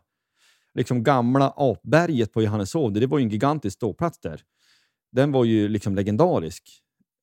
så att vi måste ha med oss det. Vår supporterklubb startade ju tidigt också, ska sägas. Den startade 82, det som senare skulle byta namn till Green Devils. Och vi har ju också haft, ska sägas, liksom en, en renodlad tifogrupp, Rebellion Tifo, som var från, bildades 2001 och har gjort fantastiskt mycket snyggt. Men tillbaka till den här matchen 1982. Det jag skulle säga att det var ju också en läktarupplevelse som man aldrig hade varit med om innan. När det är många, många hundra. Ni som såg derbyt igår kunde ju få någon slags aning, men det var ju ännu fler som jag minns det. Det var ju hela kortsidan ut på varsin sida. Blue Saints då, som Järnkaminarna hette då, och då Black Army. Det var ju helt otroligt tyckte jag då. Och jag är liksom jag men 16 år eller vad jag är. Men det är ju också den enda gången jag har råkat fysiskt illa ut. Jag blev ju nedslagen innan den matchen. Jag har kanske nämnt vid något samtal någon gång. Det var ju också stökigt. Alltså, det var ju frijakt kan man säga på... Alltså, hade du en halsduk? Nu var det ingen som såg någon halsduk på mig. Det tillfället räckte inte ens, utan det var ju två, tre led med poliser och hästar och grejer. Men det var väl någon som smet igenom och vi hade fått några någon restbiljetter på AIK-sidan, jag och mina kusiner. Det smet igenom. Han sopade ju bara till mig. Jag råkade ju bara vara i vägen och sparkade med någon par smällar när jag låg ner. Vad jag minns så gjorde det inte ont, men jag vart ju halvt skraj. Man tänkte, kommer 20 man här, då kan det här bli jobbigt. Men så blev det inte. Nej, men med det sagt, alltså kulturen var annorlunda. Fri jakt på motståndare och supporter, det räckte med att ha någon som helst halsduk. Och sen så småningom så blev ju firmakulturen annorlunda. Alltså man, lät, man, man kom överens om att man, de som vill slåss gör det. Också eh, julgranar alltså människor som har supporter-merch på sig, de låter man vara i fred. Mer eller mindre. Men hockeyn var drivande, så att liksom varenda derby på Globen, när den var nybyggd, närmaste åren i början på 90-talet, den var ju utsåld allihopa. Det var ju jättesvårt att få tag i biljetter. Det var 13 850, en klassisk eh, eh, läktarsiffra. Sen så ska väl också sägas då att EM 92 i fotboll och, och inte minst VM 94 ger ju ett uppsving för fotbollen som går då förbi på några år eh, eh hockeyn som publiksport hockeyn förirrades ju in en kommersialisering där eh, vad ska man säga, allting skulle anglofieras. Det är ju lite märkligt. Vi, det är ju en, sådär, en del av historien som man skäms lite över. Men hur många sett vi? Hur många sådär, engelska hockeynamn kan vi ta så bara på uppstått? Vi hade ju Björklöven Lynx, tyvärr. Men vi sett väl några till. Vilka tar du då utav svenska hockeylag? Vad då säger du? Som... Ja, vi heter ju Björklöven Lynx och hade ett lo på bröstet. Eh, nu har ju de bytt namn, men Frölunda bytte ju till Indiens. Mm. Vad har vi mer? Vad minns du? Oj, ja, det där är ju det där är inte min kopp of te så att säga. Men. Eh, vad har vi för lag? Det är säkert något så här självklara som jag inte kommer på nu. Nej, jag, jag har, det ska ju sägas också, jag har inte förberett dig på det här, så det här är verkligen på uppsåt. Ja, men HV71 heter ju Blue Bulls. Ja, Kanske precis. du minns? Brynäs hade Tigers någon sväng där. Eh, till och med Djurgården skulle ju blanda in och Lejon. Eh, Luleå Bears, de hade ju björnen. Eh, ja. Blev där. Har inte Linköping någonting också? Ja, men, ja, men de har ju haft den där snabla lejonet, White Lions. Hur många vita lejon finns det på Östgötaslätten? Det kan man ju fundera på. det är ju, så de har väl haft sin grej tidigare, tror jag. Men det har ju också Färjestad med vargen där. Eh, mm. Kom in. Alltså, och Malmö blev Red Hawks och hela den grejen. Vissa har ju levt kvar och vissa har ju med, med, med ja, väldigt bra har ju dött ut. Men med, med det sagt, det blev ju någonstans eh, en sån grej. Och jag vill, innan jag säger någonting mer, hela den här idén om att amerikansk idrott, jag följer amerikansk idrott ganska mycket, att den skulle vara ytligare och plastigare, ja med europeiska mått mätt så skulle vi tycka det. Men att, att den eh, liksom, amerikanska idrottssupporten skulle vara mindre passionerad för sitt lag, det är ju såklart dumheter. Det är klart de inte är. De är lika passionerade som vad vi är för Björklöven. Det är ju fullständigt självklart. Att uttrycken är annorlunda, det hör inte hit. Det är en annan sak. Men att tro att man är, på något sätt skulle vara ytligare och plastigare bara för att vi tycker på ett ytligt sätt när vi ser det utifrån. Det är, den analysen är så ytlig och löjlig så den går inte ens att ta på allvar. Jag kan säga så här. Far med en Pittsburgh Penguins-tröja och sätt det i Wells Fargo, heter han väl, i Philadelphia och se hur väl mottagen du blir. Du, mm. Det är risk att det kan göra ont och att du får uh, rusdryck hälld över dig. Ja, jag skulle bara säga det, men alltså i en svensk kontext när man försökte göra någon slags variant av det här så blir det ju fullständigt värdelöst såklart. Därför att det är inte för oss, utan det är någonting annat. Men den här långa ranten, höll jag på att säga, det här måste vi ha med oss när vi diskuterar och funderar kring AIKs då tidigare beslut, som man ju såklart då ändra, vilket var bra, men att förbjuda borta supportrar, det måste man ha med sig. Alltså 2010, för att ta ett exempel, då var det ju derbyn. Det är ju då över tio år sedan, men då var det ju stök och det utmynnade i åtal för våldsamt upplopp, grov misshandel, våld mot tjänsteman och så. Alltså det är arrangören som är ansvarig och det ansvaret är väldigt långtgående. Så att de extra kostnader det medför för AIK Hockey, man kan tycka att ja, men Globen, då ryms ju 13 000. Jo, men du vet, det är sådana enorma kostnader för säkerheten om du har båda supporterskarorna med. Nu sa ju då ja, men Black Army, ASK, Allmänna supporterklubben och, och flera grupperingar ifrån från AIKs sida och tyckte att det var förkastligt att man inte skulle ha även motståndarsupportrar. Men återigen, man måste kunna ha flera tankar i huvudet samtidigt. Alltså den enorma merkostnad det blir och det, det stök som man var rädd att det skulle medföra, eh, det var man inte beredd att ta där idag med tanke på fotbollsderbyt. Så att jag uttrycker en viss förståelse till att man tog det beslutet. Sen tycker jag att det var jättebra att man drog tillbaka det. Men man kan liksom inte bara säga att men AIK Hockey är de helt dumma i huvudet. Nej, men försök att sätta in i matchen, sätta in i frågan lite grann för att kunna få lite grann förståelse. Um, och Jag läste idag att det hade varit stök utanför. Uh, mm. Och det är fullständigt givet. Men Globen, ni som har varit på Globen vet att, att gå runt på Globen är jättelätt. Mm. Det är i och för sig på fotbollsarenor också, fast de är mycket större. Så att det är inte helt enkelt att skärma av åskådare från varandra. Det som är min poäng. Men vad, vad säger du? Och vad säger om själva matchen inte minst? Nu har jag babblat på hur länge som helst. Ja, jag såg lite grann igår på, på matchen från tredje perioden så eh, just från ja, men AIK Djurgården då och eh, ja, alltså det var en häftig inramning tycker jag. Jag tycker att jag tycker att de, de eh, har gjort det bra. Sändningen i sig var ju också liksom ja, steppades upp lite grann just kring det här. Eh, och det var länge sedan vi hade ett sånt här derby också. Det är ju 12 år sedan eller något sånt. Eh, så att det är klart att det är ju är ju häftigt. Eh, och att det skulle bli stökigt, ja, men det hade man nästan kunnat räkna ut på förhand. Det var väl liksom inget, inget konstigt heller. Men matchen som sådan, ja, eh, Djurgården vinner ju förlängningen, men AIK visar ändå karaktär liksom och kommer tillbaka i matchen. De ligger ju under eh, och de kvitterar ju med bara drygt tre och en halv minut kvar eller nästan tre minuter kvar av tredje perioden. Eh, så att jag tror att allt som allt så är nog AIK ändå liksom nöjda med att få med sig en poäng från den matchen. Eh, men ja, det är klart, det är inget dröm. Det är ändå ingen, inget roligt. Man såg ju på dem när de förlorade i förlängningen. Det var verkligen tungt och även den glädje som utstrå, utstrålades av Djurgården när de vann var ju något annat man har sett än då de har vunnit i förlängningen mot något annat lag. Ja, men så är det ju. Och jag, generellt så är jag lite så här att ja, men, vinst eller förlust på övertid eller straffar.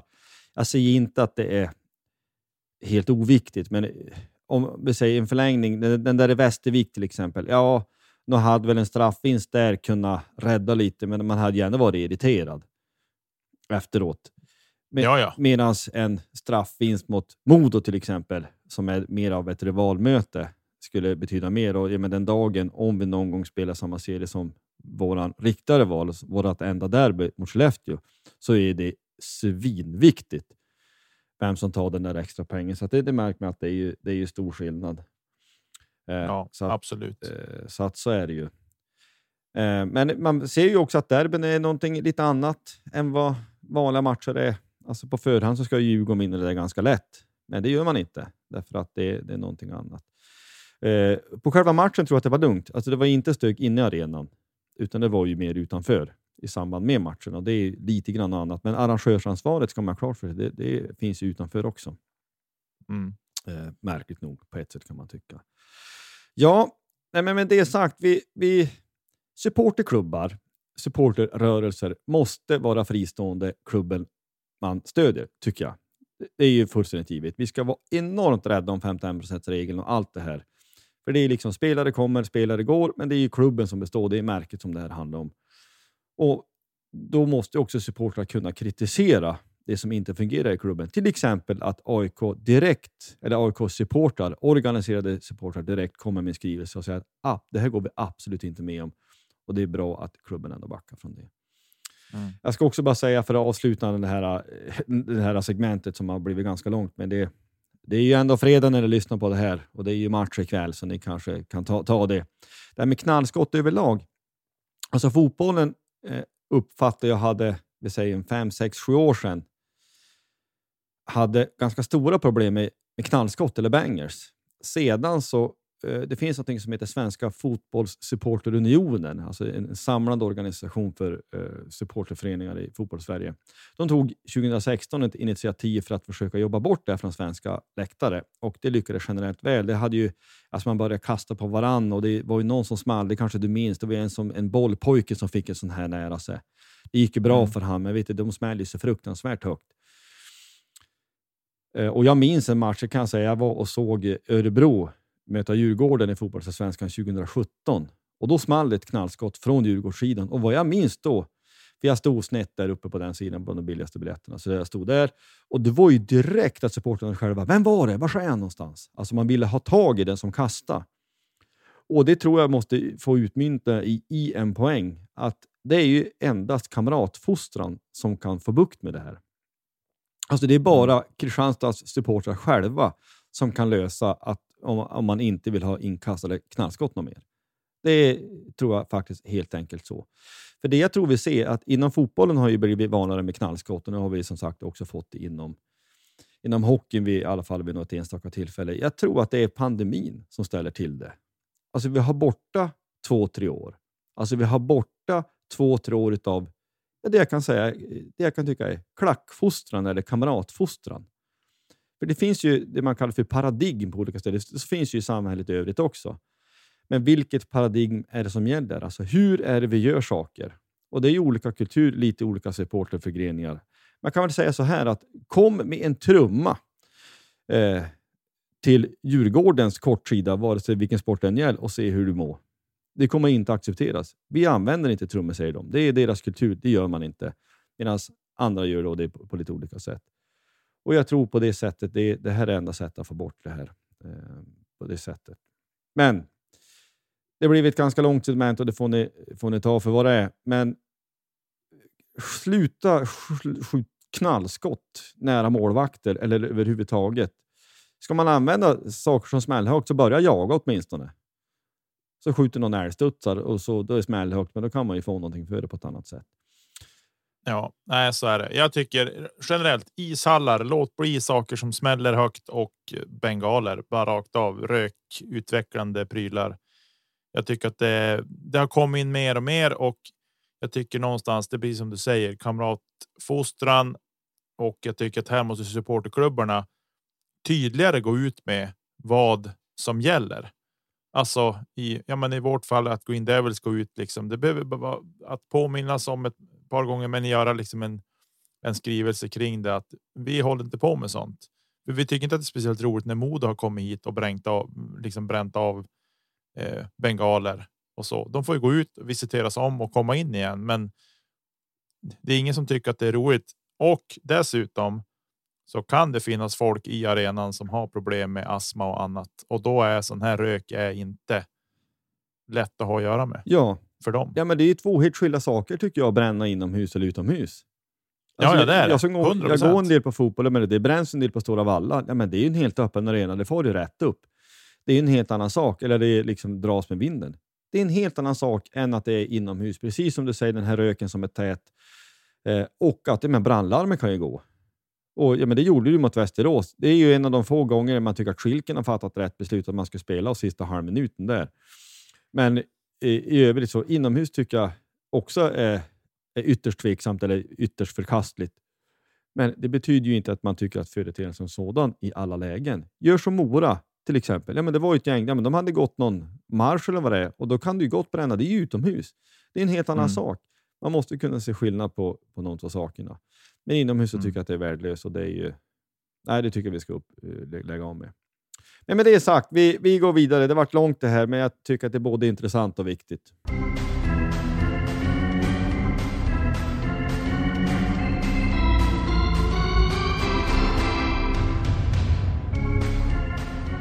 Eh, vi kan ju säga så här att eh, vi, vi, damlaget har dubbla vinster mot Luleå. Mycket bra. Och det dök ju också upp så här angående Björklövens representationslags chanser på damsidan att gå upp, att Göteborg, som ligger sist i SHL, de lägger ner med omedelbar verkan. Mm. Man tänkte, jaha, vad är det frågan om? Ja, de är ju helt panka. Det är ju rent krasst så. Resultaten har inte heller gått med, men de har ju inga pengar. Och jag, det är också så långsökt, men jag hörde ju av någon spelare som spelade där, en, en kanadensiska som Ja, men man har ju inte fått lön och ingenting och inga ersättningar. Och, jag menar, det vet ju vi, det har ju vi pratat om, att ja, men damhockeyn innehåller inga fantasilöner. Men eh, eh till vissa delar beroende på hur kontrakten ser ut. Och, jag menar, har de tagit en spelare utifrån som då inte får ersättningar, men de har ju också utgifter. Det är för dåligt. Men jag, Ja. eh, den, den kanadensiskan vet jag att Björklöven har, faktiskt har kontakt. Alltså, nu får man se om det blir någon värvning. Det vore ju fantastiskt att kanske få in förstärkning av lag under, över tid. Det är otroligt märkligt det här ändå, tycker jag. Alltså, ja, trist att de lägger ner, trist för alla drabbade spelare, primärt tränare och så. Men alltså klubben som sådan, hur kan ni gå in i en säsong och så efter typ en och en halv månad? Bara, nej, vi lägger ner. Alltså hur det där måste man ha sett. Varningsflaggorna måste ju ha viftats stenhårt redan sedan i våras någonstans känner jag kring att ja, men vi kommer inte ha ekonomi till hösten för att reda ut det här. Ja, men det, det är vi tillbaka till förbundet igen. finns ingen licensnämnd på damsidan som kan granska det här lite mer. För det är men såklart, ingenting har ju remarkabelt förändrats bara på några månader, utan det är klart att det måste ha funnits indikationer på det här långt tidigare. Mm. Och man, man Ja. tycker, ja. men det, är, det är så trist för alla parter och det är ju inte minst heller trist för alla spelare som är helt plötsligt är klubblös. Och eh, ja, man, man kanske har flyttat och, och för att spela med det laget. All, alltså allt det här. ah, Det är, det är bara så amatörmässigt och värdelöst. Jag hoppas att det blir eh, Björklöven, alltså det är vi som tar den där platsen så småningom. Att vi i vår lyckas spela oss till den här platsen som nu är vakant. Det får man väl se. Det lär väl komma några bulletiner så småningom. Det blir väl något special då med någon slags kvalhistoria här får vi väl utgå ifrån. Men eh, det får vi hoppas att det här ger bara extra glöd till, mm, till viljan och att träna hårt och kämpa hårt och allt det här för att eh, Björklöven ska ha ett lag i högsta serien till, till våren. Det vore ett drömscenario om både herr och damlag går upp samma säsong. Det vore ju fantastiskt. Ja, det vore ju en ruggig framgång och häftigt såklart. Eh, vi kan väl nämna att de mötte ju som du sa Luleå helgen i två matcher. De spelar både lördag och söndag eh, och här på lördagen så stod det 0-0 efter två perioder, men Löven lyckas ändå vinna med 3-0 den matchen inför 202 åskådare och sen eh, i eh, söndags då det var familjedag för övrigt för Björklöven och vi eh, herrarna mötte mötte Östersund så vann mötte de Luleå igen då samma gäng och vann med 4-2 den gången. Eh, och där låg de under inför tredje perioden damerna, men lyckas vinna sista perioden med 3-0 igen och därmed då vinna med totalt 4-2. Den här gången inför 123 åskådare, så det var lite färre på söndagen. Ja, det är grymt, Och så, men- grymt starkt att att, ja, men vända sina matcher. Det, det vill man i alla fall tro att det ska tyda på en, en bra karaktär i laget. Ja, så är det. Eh, vi kan säga också att eh, nu är det en väldigt haltande tabell, men eh, Björklöven leder efter. De har spelat 10 matcher totalt på 20 poäng och eh, Skellefteå är tvåa på med bara sex spelade matcher, men de har vunnit alla sina Mm. på fulltid, så de har 18 poäng som är bara två poäng efter. Eh, så potentiellt kan de ju då vara 10 poäng före efter att de har vunnit om de vinner de där fyra släpmatcherna om vi säger så. Eh, Luleå Modo har spelat åtta matcher och Timrå Sundsvall. det är ju samma lag har spelat sex matcher, så det är lite haltande tabell, men det ska väl ordna till sig sett över säsongen. Det blir ju så när de ofta kör back to back möten för att få en resa men göra bort två matcher. Precis. Vi kan ju också säga att det är ju då dubbla möten nästa helg, alltså 12 till 13 november möter man eh, Timrå borta back to back. Mm. Eh, man skulle kunna säga, eh, inte för att... Ja, men jag tycker ändå man skulle kanske, om man då har en familj idag, man skulle kanske kunna knyta ihop det lite mer med damlagets match. Eh, Och gjort någonting mer utav det kanske. Eh, att försöka passa på att pusha lite mer från klubbens sida, att göra någon slags total säga, biljettpaket där damlagets match ingår eller någonting med ingår varmkorvar efter damlagets match. Eller vad som helst. Jag tycker man skulle kunna gjort någonting mer utav det kanske. Mm. Ja, det håller jag med om. Det håller jag med om. Eh, men vi, vi rullar vidare i avsnittet tänker jag. Yes. Ja, vi, vi tickar in på, jag tror att det är ett rekordlångt avsnitt, men vi ska ändå, måste ändå avrunda med att konstatera och säga att Häcken, BK Häcken från Hisingen i Göteborg vinner sitt första SM-guld i fotboll. Vi lyfter våra imaginära hattar och säger grattis till det. Det är ruskigt bra, bra jobbat får man ju säga. Mm. Eh, jag, eh, ja, det var ju en fullständig... De spelade ju den matchen på Ullevi mot liksom, IFK Göteborg, det gamla traditionellt, traditionella storlaget ifrån, ifrån Göteborg. Nu, de största fanatikerna, eller vad man kan säga, vill ju hävda att Hisingen är inte riktigt Göteborg, utan det, det är ju eh, en egen stadsdel så att säga, eller det är nästan ett eget samhälle. Men oavsett vilket, eh, Häcken vinner med 4-0, 0-4. Det är en fullständig avrättning. De kör ju över dem helt och hållet. Uh, men nu när vi pratar om läktarkultur eller supporterkultur så gick det ju ut en skrivelse motsvarande man säger, Blåvitts eller IFK Göteborgs organiserade supportrar där de menar att ni ska passa er noga för att eh, försöka er på en planstormning vid en eventuell vinst. Och det gjorde man inte heller. Jag vet inte om du såg det här? Eh, Jo, ja, inlägget har jag sett. ja, du, du såg inte slutet på matchen? Eller? eller ja. Nej. Nej. Nej, det gjorde man ju inte heller. Eh, att eh, man, man lät bli. Det var ju ganska många BK fans som var där. Det var ju hundratals såklart, kanske tusentals. Men det var ingen som sprang in på plan, utan, man, eh, utom kanske någon enstaka, enstaka som jag inte såg riktigt. Utan man, man firade från kortsidan. Och jag har sett både filmer och klipp från där det säga, maskförsedda eh, barska gossar var beredda att försvara sin hemmaarena, eller vad man ska säga, i, en, eh, i ett scenario om nu BK Häcken supportrar hade sprungit in. Så det blev inte så. Mm. Eh, det får man ju, återigen, man måste ha flera saker i huvudet samtidigt. Jag, jag lägger ingen värdering i det. Jag konstaterar bara att så var fallet. Man hade sagt innan att gör inte det. Det gjorde man inte heller. Det vart inga skärmytslingar och eh, vi lämnade så. Jag konstaterar bara att det var på det sättet. Grattis till BK Häcken. Degerfors har det i egna händer och fötter. De lyckades ju spela kanske världshistoriens tråkigaste 0-0 match mot Värnamo. Eh, jag kunde inte gå på den och det var, verkar ju vara en himmelens tur, för det verkar vara en riktigt trist historia. Men Varberg, som man då tampas med om att undvika kval eh, med, är inne i någon riktig dipp, så de fick eh, storstryk på sitt håll. Det var ju mot Malmö i och för sig då, där då Degerfors bekante Ola Toivonen sprattlade till. Eh, Degerfors möter Malmö sista bortamatchen, den sista matchen på säsongen som är Malmö borta. Man har i egna händer och fötter som sagt, men eh, Malmö är ju bra. Men Malmö eh, har väl knappt Europaplats att spela om. Degerfors spelar för sin överlevnad. Eh, det här krysset man går in med kanske kan vara ganska viktigt. Vi får se hur det blir med den saken. Förhoppningsvis, man kommer att klara absolut sämst kval, vilket ju bara för några månader sedan skulle ha sett som ett drömscenario, så det får man ju ta för vad det är. Hoppas att Degerfors håller sig kvar. Grattis till BK Häcken. Och absolut i slutet så vill jag bara säga att World Series är igång. Alltså baseballens stora final mellan Houston Astros och Philadelphia Phillies. Och det är helt jämnt där. Det är 2-2 i matcher, bäst av sju. Så att um, det kommer att bli... Ja, det är väl eh, ganska troligt att det kommer att bli sju matcher där.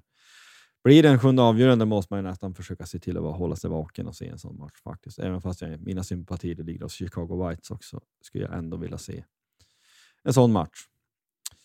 Mm. Ja du Nicke, vad säger du? Jag tror det varit rekordlångt det här, men det får ju folk ta. Ja, du tycker att det är roligt att lyssna på podd, så vi hoppas att fler vill lyssna på ett långt avsnitt. Det blev ett köttigt avsnitt. Eh, vi börjar klocka in mot nästan 1.40. Ja, nej, men jag tycker Eh. sånt här är viktigt. Alltså att eh, när det sker incidenter, för det är det det utgår ifrån, eller, och även då i derbyt farhågan om incidenter, så tänkte jag så här, eller tänkte vi så här, att ja, men det här är viktigt att försöka förstå varifrån vi kommer. Alltså vart ifrån kom vissa rädslor, alltså varför händer vissa saker? I ett försök att i alla fall lite grann förklara det, hålla flera saker i huvud, huvudet samtidigt för att också kunna eh, ja, men, komma fram till någonting vettigt i slutändan. Det är väl det som är frågan om. Det är lätt att konstatera, Mm. sluta smäll, smällbangers på en arena. Ja, men varför händer det? Och hur ska man Mm. kunna ta sig framåt? Lite grann så är ju tanken. Men har ni hängt med ända tills nu så lyfter vi också på hatten. Eh, följ oss gärna på sociala medier. Vi finns på Facebook, vi finns på Instagram, vi finns på Twitter. Ni kan mejla oss på poddplats, poddplatsh.gmail.com. Väl mött på diverse kortsidor och, och läktare och så kommer vi ja, med ett nytt, nytt avsnitt. Vad det, var. det tar ju bara några dagar så har det gått en vecka så är det tuta och kör igen. Precis. Ha det så gott! Hej då!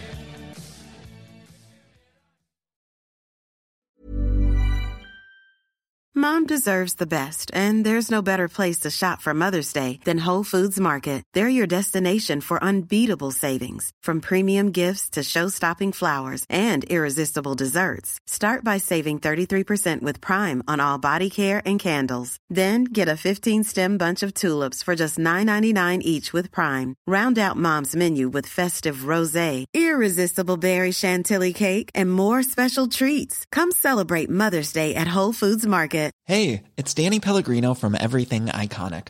Ready to upgrade your style game without blowing your budget? Check out Quince. They've got all the good stuff shirts and polos, activewear, and fine leather goods, all at 50 to 80% less than other high end brands. And the best part? They're all about safe, ethical, and responsible manufacturing. Get that luxury vibe without the luxury price tag. Hit up quince.com slash upgrade for free shipping and 365 day returns on your next order. That's quince.com slash upgrade. Mom deserves the best, and there's no better place to shop for Mother's Day than Whole Foods Market. They're your destination for unbeatable savings, from premium gifts to show-stopping flowers and irresistible desserts. Start by saving 33% with Prime on all body care and candles. Then get a 15-stem bunch of tulips for just $9.99 each with Prime. Round out Mom's menu with festive rosé, irresistible berry chantilly cake, and more special treats. Come celebrate Mother's Day at Whole Foods Market.